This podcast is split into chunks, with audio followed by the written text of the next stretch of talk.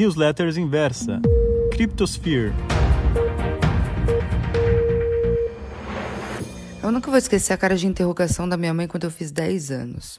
O ano era 94 e o presente que eu pedi era um tanto inusitado, um curso de inglês. Sem entender nada, ela encontrou o tal do curso. Por ser longe, era lotação, metrô, uma hora e meia para ir e o mesmo tempo para voltar. Precisei abrir mão de outras atividades da escola por conta do famoso tá achando que o dinheiro dá em árvore, que a maioria de nós já ouviu dos nossos pais. Mas eu nem ligava. Eu sempre vi escolhas, esforço, mudança como algo necessário para evoluir. Eu sou da escola da educação pela pedra. Boa parte do que eu aprendi foi sozinha e errando, errando muito.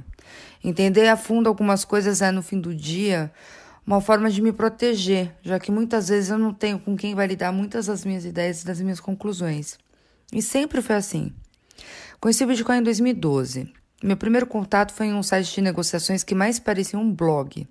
Não acreditava que alguém pudesse gastar dinheiro com aquilo. Mas até pela desconfiança procurei e li o famigerado white paper escrevendo a tecnologia, publicado por um tal de Satoshi Nakamoto. Da mesma forma que muita gente se lembra exatamente onde estava, com quem assistiu a, a, final da Copa de 2002, um dia que eu descobri do que se tratava esse tal de Bitcoin é um dos que eu nunca, jamais vou esquecer.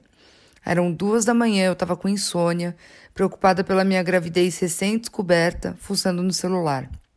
Então, abri o PDF. Bitcoin, a Peer-to-Peer -peer Electronic Cash System. Mas por quê? Resumindo bem, vi uma aplicação tecnológica de toda a teoria que estudei durante o mestrado, que até então parecia impossível. Isso me manteve acordado estudando durante madrugadas, discutindo em fóruns online e tudo mais.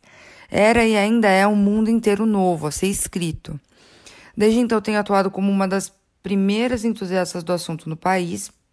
Já fui sócia de uma corretora de criptomoedas, sou pesquisadora e escrevo há quase três anos para a sobre esse assunto.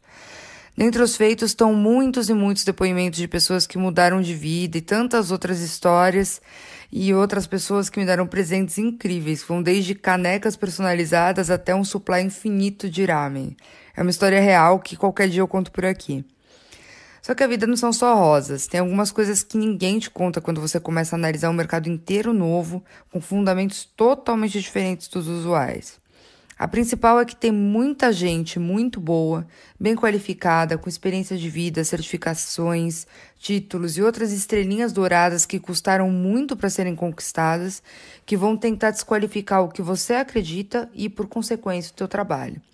São aqueles que acreditam em blockchain, mas não em criptomoedas, e tentam analisar o mercado de cripto com os mesmos fundamentos do mercado financeiro tradicional.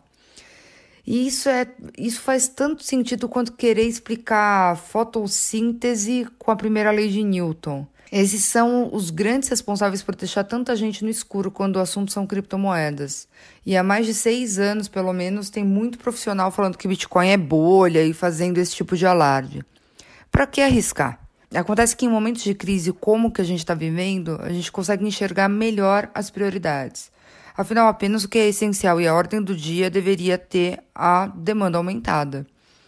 Confesso que quando começou esse caos, eu mesma me imaginava de pijama e pantufa, aproveitando a quarentena para colocar algumas coisas da casa em ordem ou tentando me ajeitar para absorver o trabalho que, pensava eu, seria menor por uns tempos. Errei, errei rude. Nas minhas iniciativas de cripto, a demanda aumentou de uma tal forma que eu estou trabalhando o dobro ou mais. Literalmente. Fechei contratos importantes nessas últimas semanas e estou em negociação com tantos outros. Minha única semana com o look pijama e pantufa foi no final de março, quando eu estava com sintomas de Covid-19. Eu só consegui tempo para terminar essa carta às 2h17 da manhã de uma terça para quarta. Em outras palavras, tem demanda e muita. Tem urgência, tem dinheiro entrando. Logo, existe um mercado indo na contramão de toda a recessão econômica que vem sendo desenhada nos últimos meses. E o mais interessante, tanto a recessão global quanto o crescimento da criptoeconomia nesse momento já eram previstos há algum tempo. Há quem diga que isso foi sorte, o famoso tá no lugar certo na hora certa, que não vai se repetir. Tanto faz. Isso só me levou até uma porta fechada. Abrir foi minha escolha. Entender o que está do outro lado é um exercício diário que, apesar de requerer muita dedicação, eu faço sorrindo. e mapear as mudanças que estão por vir, como isso pode impactar as nossas vidas e as oportunidades que estão surgindo, algo que tenho a honra de trazer aqui. Preparem-se, tirem o pijama, tá só começando. Um grande abraço. Newsletters Inversa. Cryptosphere.